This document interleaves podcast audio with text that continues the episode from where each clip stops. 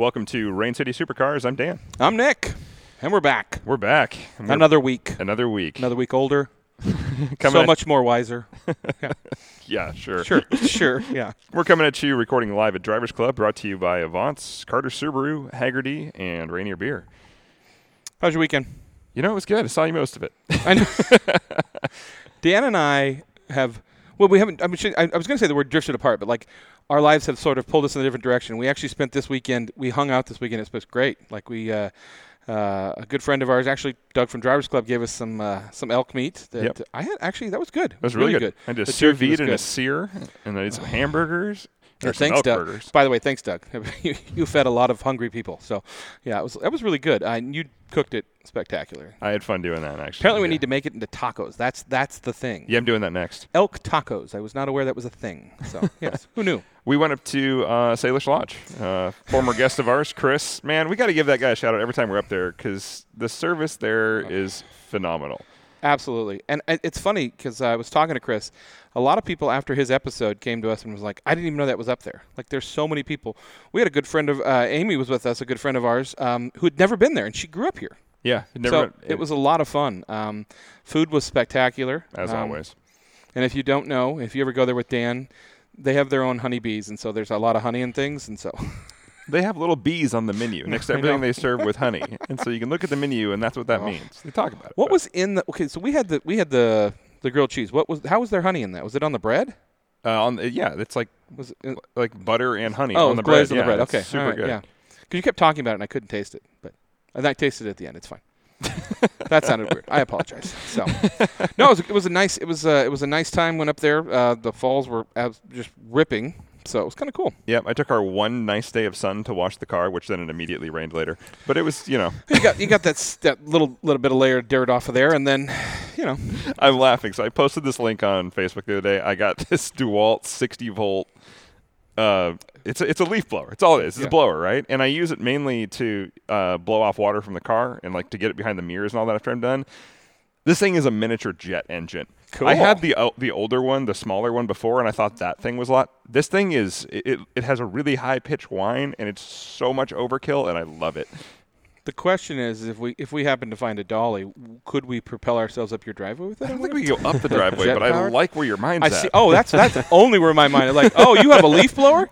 Idea. if we all got one. Oh, absolutely. Just- how many leaf blowers can we strap to one guy before something bad happens? I feel like Amanda would win that. She's really yeah, I'm small. sure that's fine. We can send them in. Yeah, But she we'll, do just, we'll put her on one of those circle chairs. Yeah, like we've all been there where you looked at a floor buffer and went, "I can ride it." Anyway, I not your ride. Carter Yeah. Subaru Yeah. tip of the week, but if you have a really good leaf blower, it's a great way to get water off your car before you do the in- initial wipe down with a proper not terry cloth towel. Don't ever use a terry cloth towel. But yeah. Anyway, I still I still love those towels from Costco. oh yeah, Those- I, those- I mean the they're great. So yeah. Anyway, should we welcome our guest this Let, week? oh sure. he keeps staring at us. I don't. Why am I here? Yeah, exactly. they keep talking. Yeah, exactly. so many people say that to us. Jay Galati, welcome to the show. It's uh, you're long overdue. Um, it's great to have you. Oh, thank you for having me. I don't feel long overdue, but I'm glad to be here. You look marvelous. Oh, thank you. I mean, you know. Uh, if you if you're around the Good. Pacific Northwest and anywhere near the Porsche Club, you know Jay. Yes. He's very involved in everything. Yeah. I, well, I I still feel bad that I took so long to join the club actually, because I had my I had my Porsche for almost seven years before I joined the club. But then when I joined the club, I just got in with both feet. Sure. and Just got really involved and you know, Committed. Yeah. Yeah. and it's been a great uh, almost well over ten years now. Wow. So yeah, it's been it's been really fun. Yeah, and you are, um, you know, the Porsche thing is. It's funny how many people we always joke how many people here have Porsches because it's Porsches are so prevalent in the Pacific Northwest. For Yeah. good reason, though. They're great cars for the Pacific Northwest. But you are, um, you've written a book. You're an author. You're a musician. Uh, your book is Gulf 917. And if you haven't Yes. seen this book, it would double as a weapon. In like, if you were playing Clue, it'd be like with the Gulf 917 book Yeah. because it is the authoritative source on everything Gulf 917, and it is an impressive work. Oh, thank you. Um, I can't even imagine the time you put into creating such a masterpiece. Well, yeah, I mean it's it's you have to look at it in two ways. One is um, I actually I um, retired from the corporate world at the end of 2016, so I sat down to do the book project January 3rd, 2017. But you don't just, you know, start from nothing. And uh, I had been saving and collecting the information f- going all the way back to when I was in college. I mean, I bought my copy of John Wyer's book when I was a freshman in college in 1982. So that's really where it started, where I started learning all the information, collecting all the information, every scrap I could get my hands on. And then, of course, when the internet became a thing, you know, we started connecting with people around the world a little bit and connect, you know, collecting scraps of information here and there, especially about the chassis histories, because that's what something that people obsess over Yeah. in in the 917 world and in other with other cars. So it's um, but so the project itself started on January 3rd, 2017, but it's been almost a lifetime of saving and learning the information, Collecting and loving yeah, of absolutely. the of the of this. I mean, iconic Porsche. I mean, there's no other way to put that. Yeah, I, and it's and I actually talk about that word in my uh, introduction to the book because I think that word gets overused a little bit, but it probably it probably does apply uh, to the Gulf cars if you really look at the definition. And um, you know, every everybody loves them, and I love them too. And nobody had done a, a there's been lots of books about the 917 over 20 close to 25 i think is what i counted when i started mine but um, but no one had done it from the gulf perspective from the british perspective and because i had made some connections with john Horsman who was the um, the chief engineer for the uh, john Wyer Gulf racing team uh, i thought we could do a good job you know uh, of telling the story from the gulf perspective and really focusing on the cars that, that the Gulf team used. And, uh, you know, it's worked out pretty well. Uh, It's the closest Dan and I have ever gotten to one was a, a, a really nice replica down at the Arizona Jet Center event. It Yeah. was, I mean, but obviously you know how hard it is to find these, let alone Yeah. get time with them. Well, one of the reasons I, I also, another reason why I thought I could do this book is because I thought we had a chance of networking to a good number of the owners of these particular cars just because again through John Horsman and a couple of my other connections I thought you know um, we could we could get close to you know being in contact with uh, most of the owners and that actually worked out really well I didn't think I was that that good at networking Okay. but I guess I'm better than I thought because we we did actually get to work with and talk with um, almost all of the owners or their representatives uh, about their cars. This has got to be 12 So- pounds of networking here. Jay. I mean, at least 12 pounds. I mean, you know, like I said, this is this will hold your coffee table down. I'll tell you. we didn't. I, I'm glad it's not any bigger because I really wanted it, and, and we actually actually talked about this with the designer of the book, um, and we didn't want it to be any bigger than that because I want people to be able to hold it in their lap and actually read it. yeah, Because I my, agree. my publisher told me, you know, a lot of people are not going to read your book.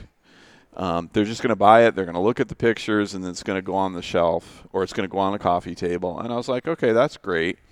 But hopefully, some of the people will actually read it. So I wanted it to be that size, not any bigger than that size. I think the places I have seen it, nobody wanted me to touch it, you know, because I have grubby hands. But uh, Oh, well. Well, you're welcome but to touch. yeah, I know it's I, it's it's it's nice. Like I said, I've been looking through it here while we're we're talking, and it's just the. I, I mean, I, I mean, it's always a joke, but you know, pic, uh, picture books have always been my thing.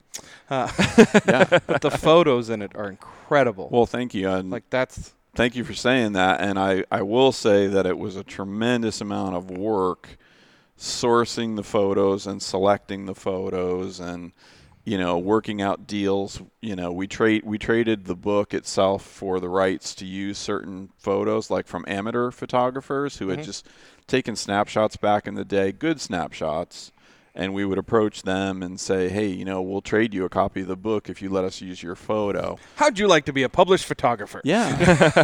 and that worked out really well. A few of these guys who took photos back in the day at the races actually then went on to become professional photographers, Sure. which is I found really interesting. And then of course Porsche, I have to say a great deal of thanks to Porsche because without Porsche's archive of photos, uh, we could not have done this book. So working with Porsche's archive in Germany was really key, and um, And then John Horsman, I, who I mentioned, who opened his archive to us, um, he saved his race data sheets Oh, from back in the day. He still has them. And I was down there on Halloween of 2017. Actually, I'll never forget because it was on Halloween. Uh, I was down there in Tucson uh, to visit with John and kind of go through a lot of my questions. But also, we then scanned his original race data sheet. They're like almost like onion skin. There's very thin, you know, these delicate pieces of paper that we very carefully and they're lightweight for racing. yeah. Yeah. They're like two pieces of paper taped together and put in a loose leaf notebook, and it's it's an English size format. Anyway, we scanned those and we present a really good selection of those in the book. So if people want to geek out on suspension settings and um, uh, gear ratios, all the technical information for each car for each race was saved. Uh, his secretary would type these sheets up when he came back from the races, and they're they're really I think they're really cool to see. And only one of them had ever been pump- published in any other book. So That's really cool. yeah. How often do you go to Wikipedia and correct people and make changes? I, I, I, we, I don't do that on Wikipedia per se, but we do that on, on Facebook. yeah. We have a group on Facebook which is called Porsche 917 The Legend, Uh-huh. and it has over 10,000 uh, followers. Oh wow. And there's a fair amount of, um, and I very gent. We try to be very gentle with the newbies, you know. And um, You're wrong. Get off here. no, no, no. we try- yeah, we try to be as polite as we can. Those of us who have a little more expertise, but that's a really fun group, and I've found out a lot of information through the group and through some of my contacts in the group that ended up being um, in the book or kind of helping validate stuff in the book. Yeah. So.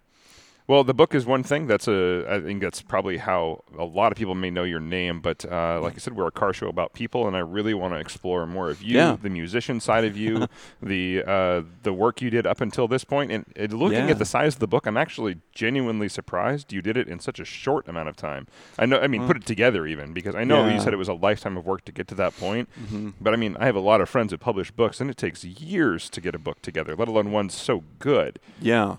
Well, it helps if you're working full time on it, which Yeah. is which is what I did. I mean, I when I retired from the corporate world, I sort of made a commitment that I was going to sit down and do this project, and I worked on it pretty much full time.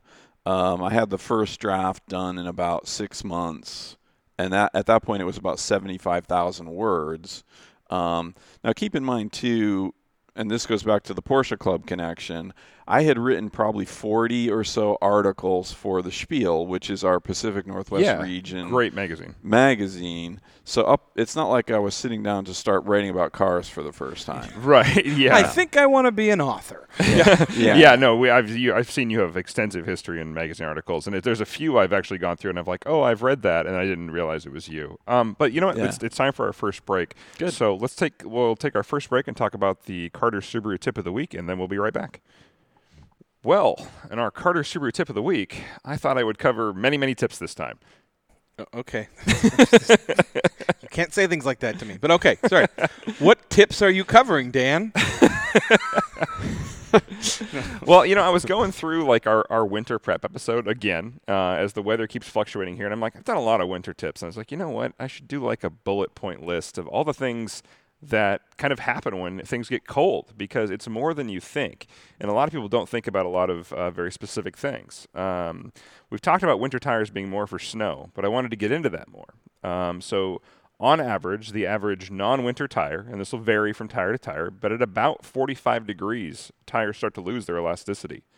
And it, if you're doing a lot of extensive driving in below 45 degrees, that's actually a really good reason to get winter tires. Uh, it's not because you're driving on compact snow and ice. It's because your compound gets so hard when it gets cold that you lose that braking distance, acceleration, Didn't Blake grip. tell us about this a little bit? He did, yeah, Yeah. But it's a.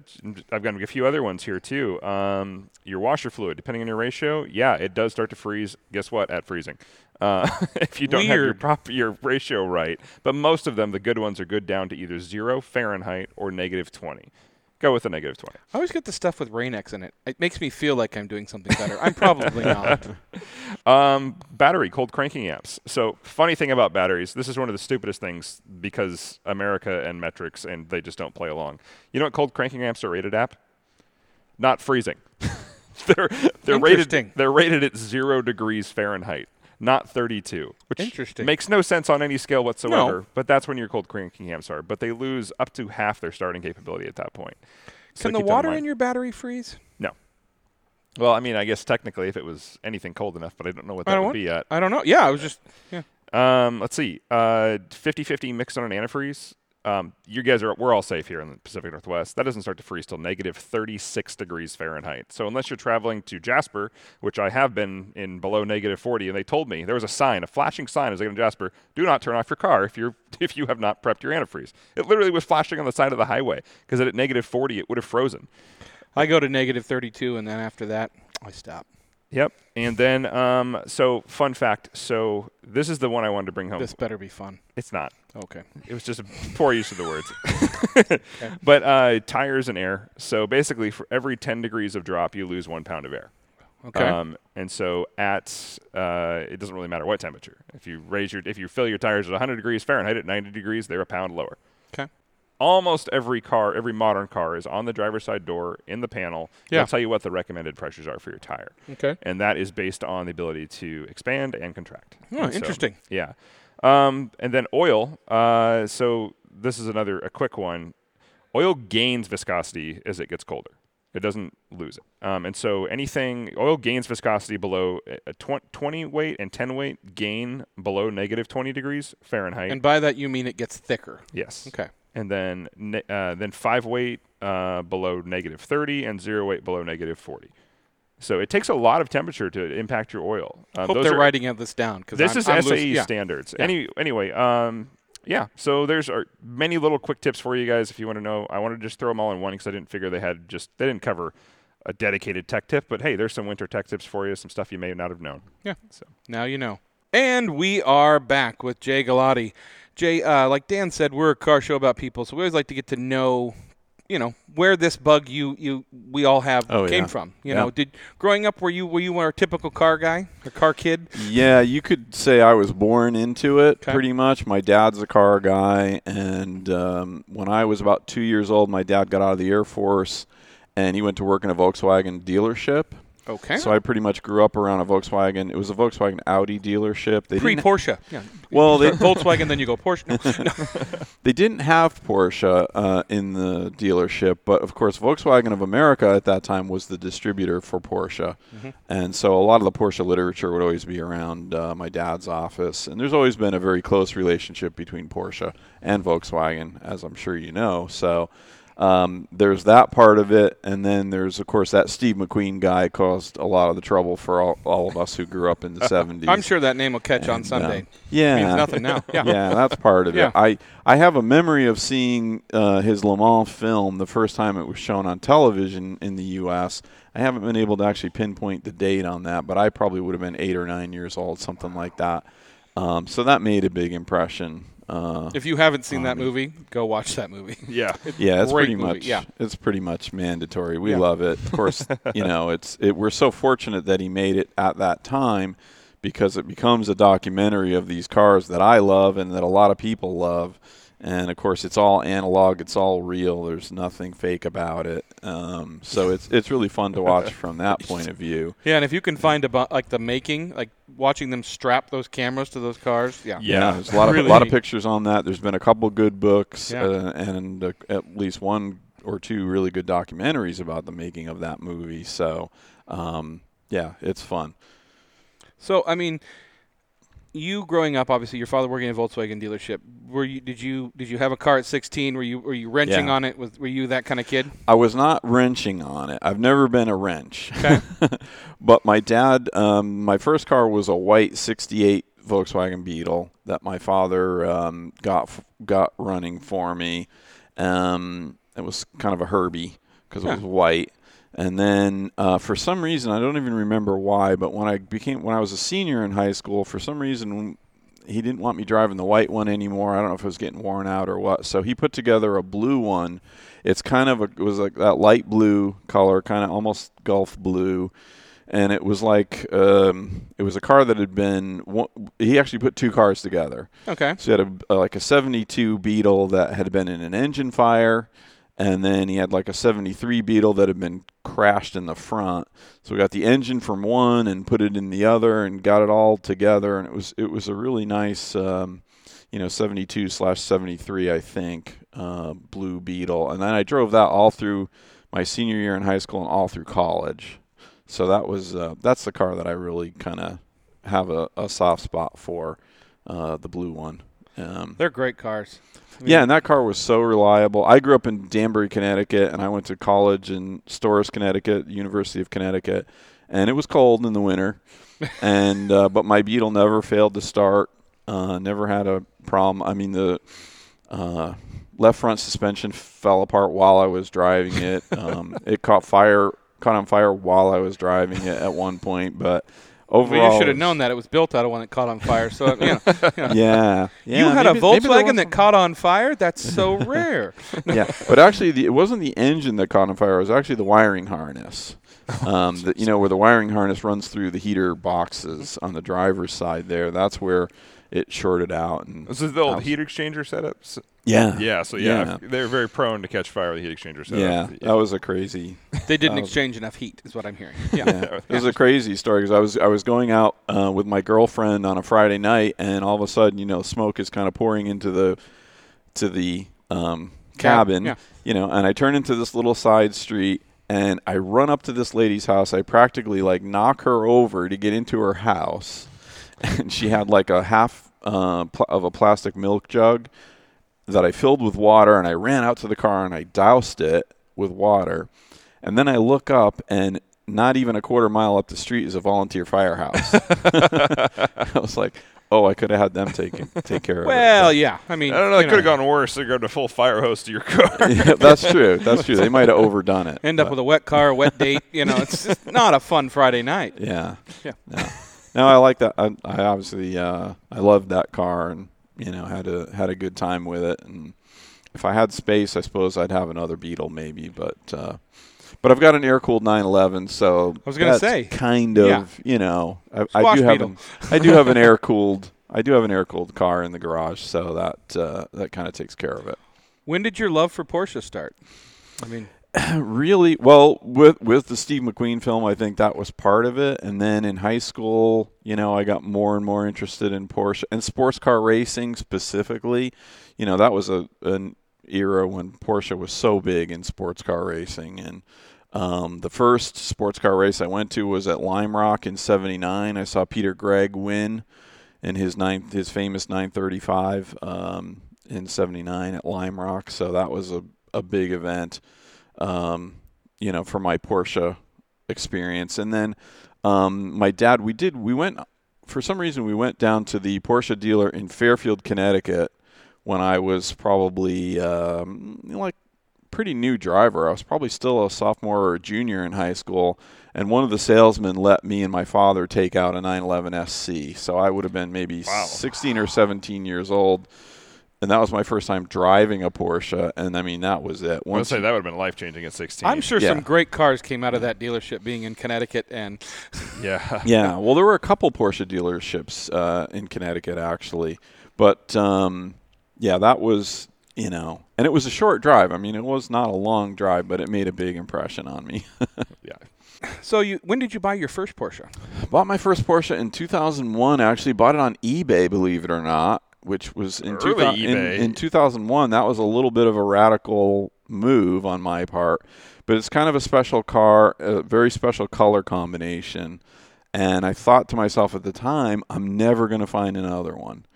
And that's why I was willing to, you know, take the chance on it. And um, yeah, I mean, it it worked out. I used the proxy bidding system, and there was a guy frantically trying to outbid me at the last minute. He was going up in like hundred dollar increments, but then the clock ran out, and I and I ended up getting it. But it's a it's an 85 32 Carrera in Prussian blue, which is a special order color, and it's got a tan interior. I've only ever seen one other Prussian blue with tan, so. Um, so that's really kind of become part of the family now. And of course, being on eBay, there was stuff wrong with it, and I would never buy a car that way again, probably. But we've we've fixed it up, and um, you know we've done some things to it over the years to you know to make it run and drive a little bit better. Yeah. Um, and it's not a super great you know condition car, but it's a really good driver. It's really fun. I take it to the track. Uh, there's been a couple times I think when I've been like the only air cooled car out on the track in a, a Porsche Club track day, but um, but it's really fun to drive and it's challenging, and uh, it's it's good for the slow car fast Yes. concept. That's way more fun. you know. So I'm kind of into this slow, you know, driving a slow car fast um, thing. Um, not that there's anything wrong with today's modern supercars. I love them. I think they're amazing. Um, and probably I'd love to try a couple of them at the track myself. Yeah. Um, but for riding around, you know, normal roads, normal speeds, uh, something like an air-cooled 911 can still be a lot of fun. Yeah, well, Doug here obviously tracks his his air cooled 911, and there's quite a few drivers club members that are big air club air cooled owners that love and track their cars. Yeah, It's- that's great. it's kind of it's cool. They're coming back actually. I've seen a lot of. Uh, I think I probably started getting back into it with uh, Magnus Walker when he started uh, Mhm. kind of making them back into fame and doing something a little different. Whether you liked it or not, it was good for the uh, the air cooled image. And then we're starting to see the the 993s come around. Like I still really want a, a 993 C4S. Like that's still on my list. Oh yeah, I remember when we first moved to Seattle in '97, and we were in temporary housing downtown Seattle, and in the parking garage there was a, a guy had a silver C4S seven that I would see every day, and I just thought, man, that is the cat's meow. But um, and and the values of those cars, of course, support that they're really desirable. Yeah. But uh, yeah, I love them. Did you know that Jay here was almost once run over by Niki Lauda in the pits? I heard about that. Oh, yeah. That's a great story, actually. Yeah, and we lost Niki last year. Unfortunately, he was Yeah. he was quite a guy, quite a. That's what you get guy. for trying to run over Jay in a pit. Yeah, no. yeah, yeah. That was the Canadian Grand Prix in '82, and he was kind of barging through the paddock in his rental car, and almost almost took me out. But uh, and he was a great partner of Porsche. There's some there's some really cool footage of him when Porsche designed the uh, the TAG Formula One engine. There's some great fo- uh, footage of him with Hans Mezger at Weissach testing the McLaren, the first McLaren with the TAG uh, Formula One engine. It's really cool to see those two guys working together. And Yeah. of course, I can't understand what they're saying because they're talking in German, but it's pretty cool. He was a man of many talents. to Yeah. say the least. Yeah. Yeah, And I think he's the only guy that really took on Enzo Ferrari and told him his, su- his car sucked. But uh, yeah. Yeah. Well, yeah, that's that's what they say. Yeah. And uh, I just finished reading actually uh, Brock Yates' biography of uh, of Enzo Ferrari, which is pretty cool. And there's a fair amount in there about the relationship between Lauda and Ferrari. mutual respect. Yes. Yes. Yeah. Well, So, I mean, you have a love for Porsche, obviously. Where did the love of the Gulf 917 or the 917 come to the point where you decided to start collecting data? Because you obviously have been planning to, to do this book for quite a long time. Yeah, for for a few years. Um, it, it comes from the movie for sure. You know, the movie made such an impression on me. Um, that's where the specific, you know, interest in the 917 and the Gulf cars. The other thing that happened is along about the early 1990s, I sort of had an epiphany, if you can call it that, where I realized I was not one of these guys. You know, some of the guys can memorize everything about every car, all the stats and all the production numbers and all you know all the stuff. Yeah, it's Dan. I- I'm, I'm laughing. Are you are you that Dan's guy? one of those guys. Yeah. Yeah. If I Yeah, find a car I'm, I'm really, Yeah. really into, I tend to overdo it with learning everything Yeah. about it. Well, see, I kind of I realized I just wasn't going to retain that much information, but I decided I said, okay, well, the 917 is my favorite car, so I'll just try to learn as much as I can about that one car and really become an expert in that one car and that period in motorsport history.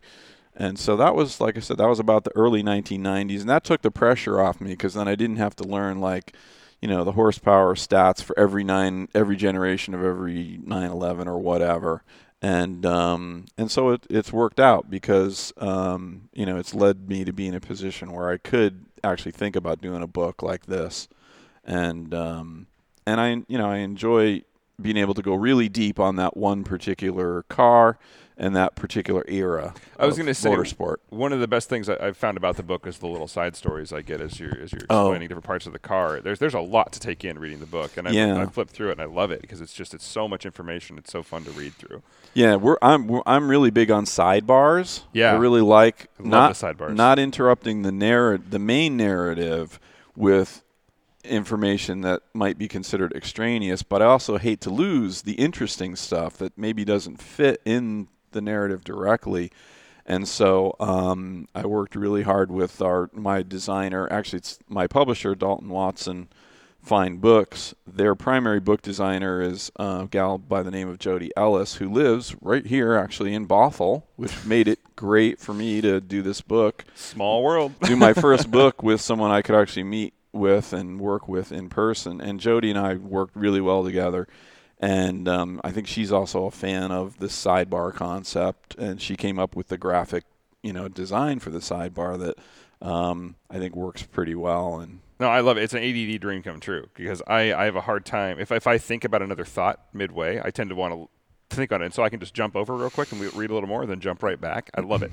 It's Yeah. a really really easy layout for a book that's so extensive, which is that in itself is hard to Yeah. do. And so I got to give them some credit. There is a lot of detail in the book because it ended up being 95,000 words Yeah. after the first draft was at 75.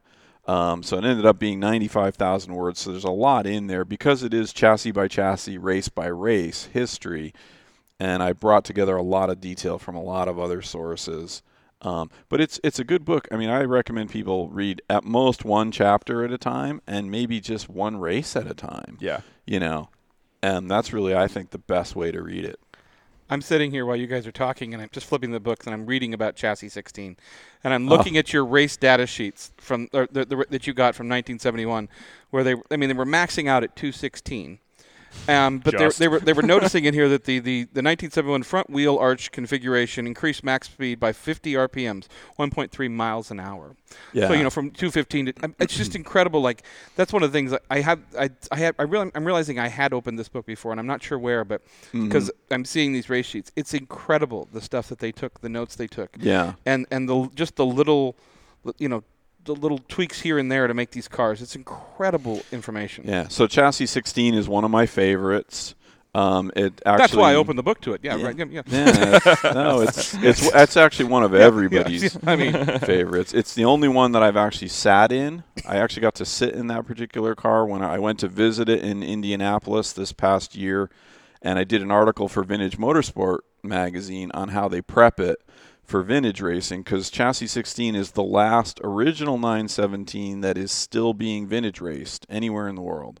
The other ones that are being vintage raced are fully restored Right. cars, basically Yeah. whereas chassis 16 is still uh, mostly original and uh, chris mcallister who owns it still vintage races it and um, I can't imagine going 215 now with some of the cars, let alone back then. yeah no chris doesn't go that fast No, I'm just, but I mean, it- obviously the car was capable of it in its Oh. day. Is that's my Oh, point. and they It's did then. Yeah, the, And- old, yeah. the old Nurburg straight. and the Yeah. long, the long tail 917s went even faster than that so That's um, one of the things I love about Le Mans and the Nurburg. Is it the Nurburg Straight? No, you're thinking of the mulsanne a straight Mulsanne Straight, and the fact Yeah. that Yeah.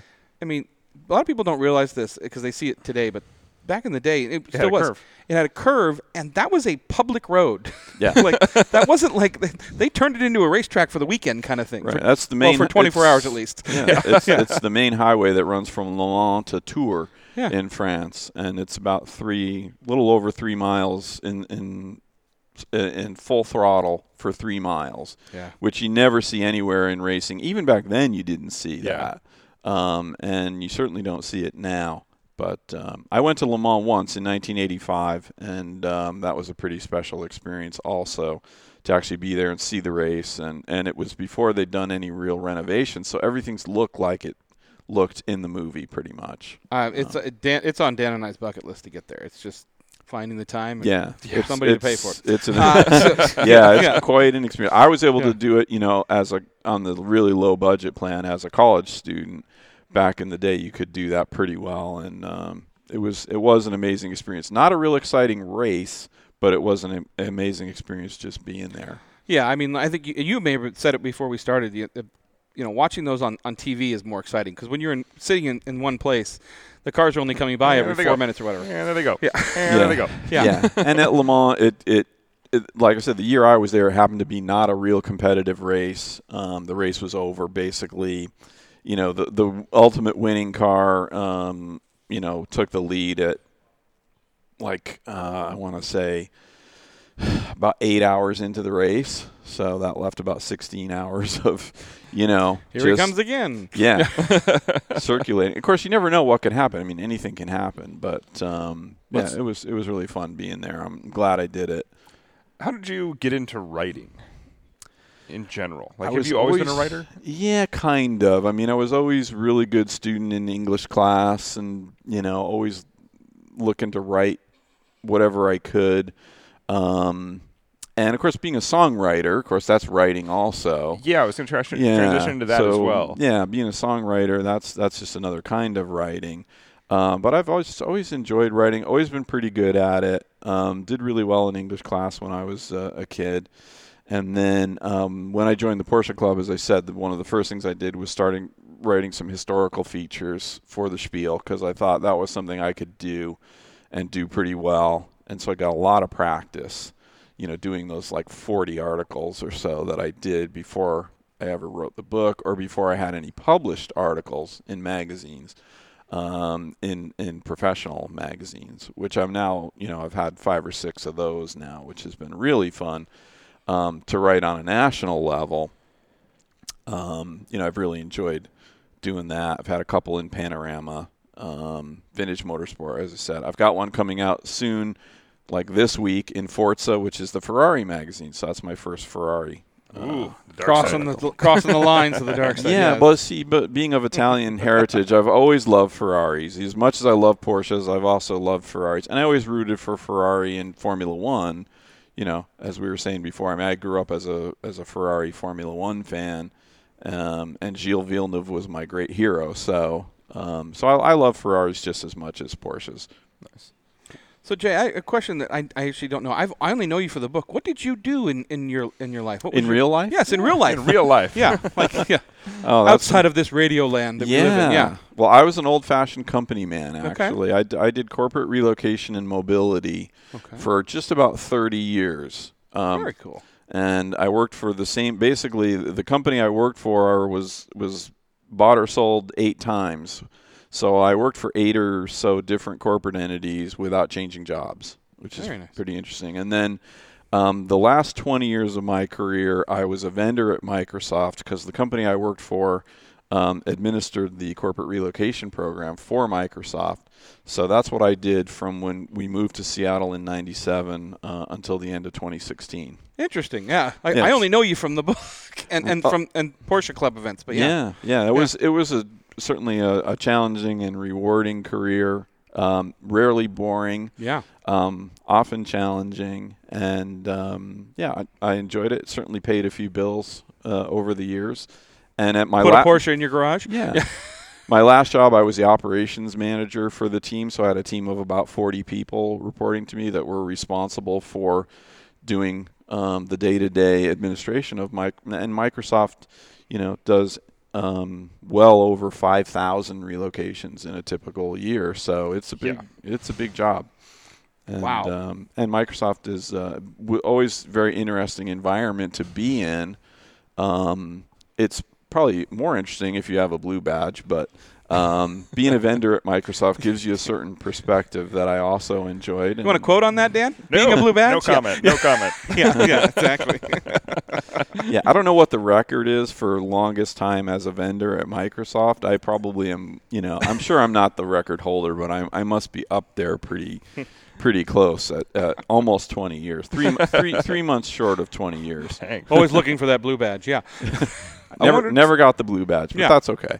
I want to talk to you more about the musician side of you because that's a huge Yeah. side of you and a really big part of you. I know, I know you. Um, you do like a video of the week I've heard of and I've enjoyed. Well, I, mean, post on Facebook. Yeah, I do my song of the week for people who follow me on on Facebook, which is kind of fun. And it's fun. A lot of the car guys are musicians. Like I didn't know Byron Sanborn Yeah. until he was on your show. I had no idea Byron was a musician. Yeah. And I thought, oh my god, because you know Byron actually was very helpful to me with the book. he's a cool guy. Uh, and the sidebar on how you start the 917, which is you don't just get in and turn the key in the 917, and all that information pretty much came from Byron because, of course, he's been taking care of uh, one of our special Gulf cars for.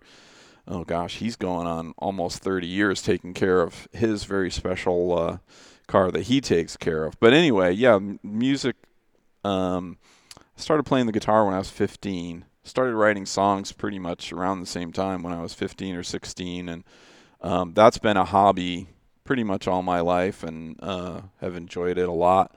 Um, when uh, probably in the early early 2000s, um, I started working with my vocal coach and co-producer uh, Emily McIntosh, who I'll give a shout out to. Emily is I always say she's the best singer in Seattle.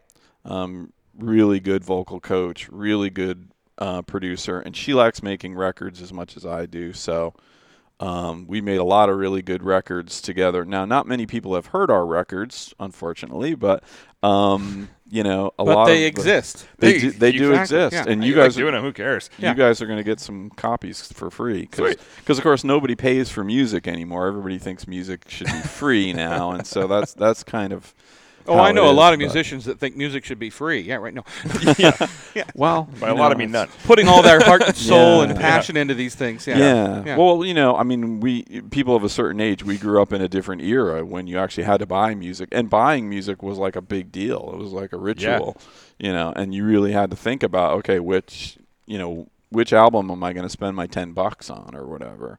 But uh, but yeah, anyway, it's it's uh, it's been really fun. It it probably goes to my soul even more than the cars do. I mean, it's kind of a close neck and neck thing, but um, it's it's a form of expression that I've always enjoyed, and What type of music do you do? Because I actually haven't heard any of your music. yeah, it's it's basically it's hard to describe actually in a way, but I mean, in simple terms. If I just said guitar rock, that'd be pretty good. But I but I take a pretty eclectic approach, so I kind of go all over the place. The Beatles' White Album is kind of my model Okay. in a way because when I heard that as a as a teenager, I thought, oh wow, you can do that. You can go from, you know, the Beatles' White Album is a double album where no two songs are even hardly in the same genre. You know, it's kind of all over the place. But that's what I liked about it. So I've tried to be pretty eclectic in my music for the for the most part. But it's basically guitar guitar based pop That's rock. a great way to describe it, though, because like a, a, a white album, it's like Well, yeah, it's funny. Yeah. I was laughing because you were you were you were making a joke about uh, about learning the drums and and that. Oh, yeah. And the first thing that popped into my head was that quote from the Beatles about them saying that Ringo's not even the best drummer in the big the Beatles. in the Beatles. That's yeah. not, yeah. no, that's not true. So that so something you should know is I'm a bit of a Beatleologist or Mm-hmm. Beatles historian. So I know a lot about the Beatles and I've studied them really closely. Um, so they've been, been a huge influence on. I'm a second generation Beatles fan. Yeah? because my parents actually had some of the records, and my mom took us to see Beatlemania on Broadway in about 1978. Uh-huh. So I'm sort of like a second generation Beatles fan. And then talk about the one man band for a second. In 1980, Paul McCartney came out with uh, an album called McCartney 2 solo album where he played all the instruments. Oh. And that's I said, "Oh, you mean you can do that? You can play all the instruments?" And that's what kind of got the wheels turning Ah. in my head uh, at a certain point to say, oh, Some people can, yeah. yeah, you can do. Well, he can obviously, Yeah. better, way better than me.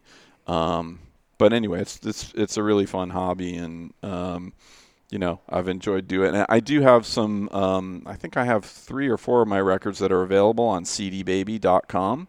So if you guys don't know about CD Baby, it's in a way the world's largest record company uh, because it's it's open to all the independent musicians around the world who can sell their wares um, either digitally or in physical product through cdbaby.com and um, so you can download my music um, from CD Baby and uh, find all kinds of other amazing stuff out there from independent artists. Nice. Um, one thing I want to touch on, and I, I want to get away from the uh, commercial real quickly, but a lot of people don't know this, and I don't want to give away too much information. But one of these Gulf cars, like you said, lives in this area, Yes. Oh yeah. and you have spent time with that car. I mean, Yeah, there's, I mean, bit. yeah, and that's it, it's it's another t- like that's one of the reasons why Dan and I started this. Well, not that car, but you know, in the fact of this area being so rich with cars, Oh, and the fact that amazing. such a rare car. Yeah. is in this area, and It's which chapter is really neat. it's chapter 10 in my book. Yes, Yeah. that's that's that was where I was going to go with that. Like, yes. So if you get the book, definitely read chapter ten about that car because for the Seattle people, yeah, Yeah. that's our local car that we're very fortunate and, and we get to see it. just our every- local Gulf car. Yeah, we get to see it every once in a while, and it comes out to events every once in a while. Yeah. and uh, it may be coming out to an event this summer that we should talk about. Okay. Let's take a quick break. When we come back, we'll talk about that event, uh, what's coming up in Avance, and a few other things. We will be right back. We spend an average of 8 hours and 41 minutes a day facing screens laptops, smartphones, tablets, even digital refrigerators. But what are we really connected to? Isn't it time you connected to something greater? Sometimes the best way to connect is to disconnect.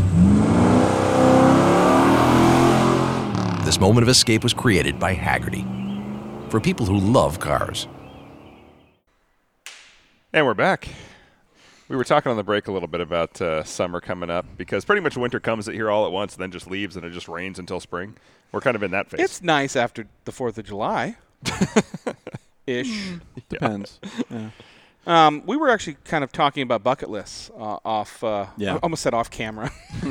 no, Yeah. but um, there's a few things coming up this year in Monterey that uh, people have bucket lists that you wanted to kind of chat about. Yeah, things that are happening. Yeah, so Pebble Beach, Concours d'Elegance. Uh, I just want to get in a, a little pitch, and I can give you a little background. As I, while I was doing my book, um, I had this idea that you know we really should try to get the 917s for Pebble Beach because they did such a good job in 2016 with the GT40s, and that was the 50th anniversary of Ford's first win at Le Mans Yes. and um, and so I got think got to thinking, well, you know, we- we should have equal time for our 917s, and I was kind of sneaking around the wo- sneaking around the weeds, talking to a few people about it, and I talked to you know like Derek Bell, and he said, well, of course we have to have the greatest. Just just Derek Bell. Yeah. Yeah. He's great. I met him. Yeah. Exactly. um, Did you drop that name on the floor? Hold on. Let me pick that up for you. Well, I, I talked to him for my book. of course. Yeah. And of course, he was here for an event in 2018. And um, so, you know, and he said, well, of course, we have to have the greatest sports car at, at Pebble Beach. But then uh, around, uh, let's see, oh gosh, I can't even remember. It was toward the end of 2018, I guess, I said to myself, why am I sneaking around the weeds? Why don't I just go through the front door? And so I wrote a letter, um, and I got an email back from Sandra Button, who's the chairperson of uh, Pebble Beach Concours. Very nice email came back saying, yes, you know, we think it's a good idea. We've been considering it, et cetera, et cetera. And then last summer, um, it, things got a little more serious, and they asked me to be on the subcommittee, um, which helps the selection committee um, gather uh, applications for cars to be on the field at Pebble Beach. So I've been working with Ken Gross, who you might know that name. Uh, Ken's a f- famous automotive author, journalist. Sanders just sitting there thinking, if somebody only would write a book with all the chassis numbers that knew where everything was, if, if that only existed. Uh, yeah, yeah, yeah. So Ken Gross and Paul Hageman, um, who writes for Sports Car Market and is a well-known car guy, son of Peter Hageman, who's a famous Seattle car guy. So Paul and Ken and I are kind of like the subcommittee that got the initial information together with our wish list of, you know, uh, which cars we think would be great for Pebble Beach. And I can't talk about the specifics, but I can say that I, I think we're going to have a really good class for the 917s at Pebble Beach. So if it's on your bucket list and you're a Porsche fan, this is the year. Not just for the 917s, though. Also, remember, it's the 70th anniversary of the Pebble Beach Concours. So they're going to be doing um, previous best of show winning cars. Yeah. And they're trying to gather a large, significant group of cars that were previous best of show winners. That alone will be staggering. Pebble Um, does great collect. I mean, when they did the, the GTOs, when they did, the, like you said, Yeah. the GT40s, um, it's incredible to Yeah. watch and The- see. Yeah. And and nowhere else in the world are you going to see this probably. Um, oh, all- we, we will be there. Believe me. Yeah. no, I know Yeah, you yeah, guys. we'll be there. Yeah. But I want other people to, Yeah. to know about it. And the other, a couple other thing, things, real quick. This year, Pininfarina's 90th. Mm-hmm. That because if you you guys saw what they did with Zagato last year, you can imagine what it'll be like with Pininfarina this year.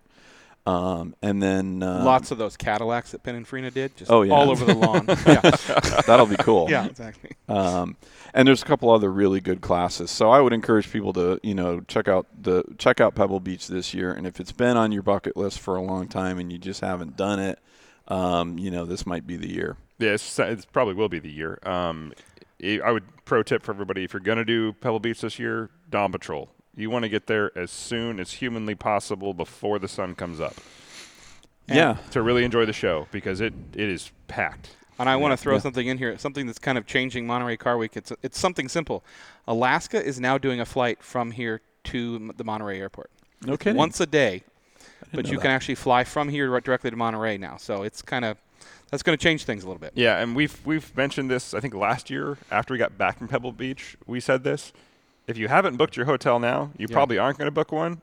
so Yeah. start asking around in your car groups who has one and who has room for you, because uh, I mean you're going to stay at the There's a lot of prestigious people in, in Monterey that sleep on people's floors. You would not believe the amount of people that yeah. sleep There's on plenty of floors. billionaires Yeah. sleep sharing houses. And- Absolutely. Yeah. and I made a late decision last year to go because you know when they when they asked me to become involved in this, I thought, well, I better not wait until 2020 and have that be my first time. I'd been to Car Week before, but I'd never been to Pebble. Pebble Beach. Yeah. And I said, well, I better get myself there and show my face and ha- not have it be my first time. Yeah. I've totally been here before. Yeah. Yeah. Yeah. Yeah. And so, uh, first of all, I want to say it was magnificent. It's there's no question it's the best car show in the world. The organization is impeccable, as you guys know. Yeah. But I did do Airbnb, Yeah. Which is you know worked out okay, and I it was kind of a late decision. You know, I was probably maybe eight weeks before the event. I got a pretty decent Airbnb, so I'll just throw that out there as an option for Yeah. the people who haven't already got their hotel room. But start looking now. If you've Yeah, been you interested in should- going, start looking now. should be doing Ask that. around. And, and I know Adam uh, with Avance has already started doing that uh, in the Avance group. He's asking who, who's going and trying to work that out with members, yeah. Uh, which is That's hey, a wonderful transition, Dan. Did to you start like that talking one? About, yeah, that was really well. I planned that Good pretty job, well. Dan. Good segue. Yeah, good segue. So Avance coming up. Uh, we talked about this before. February 1st is a private collection tour for the dirt, the rally car collection at Dirtfish, and there are some epic rally cars up there. This will be the only way you get to see those cars outside of a Dirtfish event, and even then, you won't see all the ones you would see on a private collection tour. Um, this is open for charter members of Avance, so it's not just open to everybody, but 100% worth it. If you want to be engaged in the car community, join Avance. I had, like I said, I had a friend join and get the Griot's Garage Car Care Kit, and he was like, well, that was worth it alone, let alone the discounts you get from the other services you can go to. But stuff like this, the stuff that you do not have access to as somebody in the public, this is why you join a group like an Avance, is to see some of the coolest history in the automotive world and uh, everything from the Group B rally stuff, Colin McRae's rally cars, Fo- Ford RSs, I mean, not Focus RSs, this is RS, RS, RS 200s? Yeah. Two th- is it 2000? RS 200. 200. Okay. 200, yeah. yeah. Yeah. yeah. Um, but yeah, that's the next big one coming up. And then uh, the one after that is the 8th, and that's the open to all tech session about RC cars, which yep. is a ton of fun. Because why not? Yeah. Because why not? Well, uh, Jay, we really appreciate you coming in. Like, this has been incredible. Like I said, we've seen your book and I mean, I, I real, I'm starting to realize the more I look into it that I have seen it more times than I thought. I think. Uh, Well, I appreciate you guys Yeah. having me, and uh, we've got we've still got plenty of copies of the book left, and so I would invite oh, people. where can to- people find it? Yeah, People yeah. can find it at my publisher's website. It's daltonwatson.com. Okay. Dalton Watson Fine Books, and uh, of course for people in the Seattle area, if you get the book, you know, bring it out to uh, Exotics or Yeah. bring it out to another car event, and if you spot me, I'll be happy to sign it for you. And if he doesn't, just hit him with the book. Yeah, sign it. Yeah, sign it. it's heavy. Yo, it is heavy. It's heavy, but yeah. you can hold it in your lap and Yeah, read absolutely. it. and- I, I, I've been doing it. so It yeah. is the 917 Bible. Yeah. It really is. It is as close as there is to it, anyway. Certainly for the Gulf cars. Um, there is another book that was written about 10 years ago that um, uh, was written by Walter Näher, who was a Porsche employee, had full access to the archives. And that book is called 917 Archive. It's a very different kind of book to mine. It's not a story book, it's Yeah. more of a reference book. Um, but it's it's it's close as we have currently to a Bible.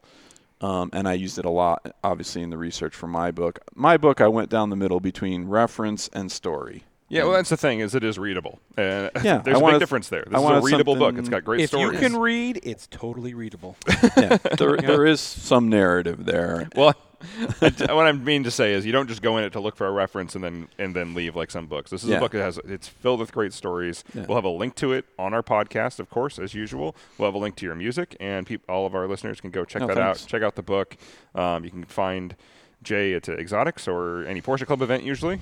Uh, not any, but But a lot a of lot of them. I'm here. there at a lot of them, and, Yeah. and we're going to have two big Porsche Club events, which I think you guys know about this year. We have Brian Redman coming Yeah. at the end of March for one of our once in a lifetime presentations, and then at the end of October, Hurley Haywood is coming, which should be fun. Um, I've known Brian a long time. I've only met Hurley briefly, so I'm really looking forward to uh, both of those events, but especially Hurley Haywood uh, in October. And those events are open to non Porsche Club members, so we should uh, mention that. Yeah, absolutely. We will be talking about that extensively. Yeah. I, and I want to say this: it's, it's a little plug.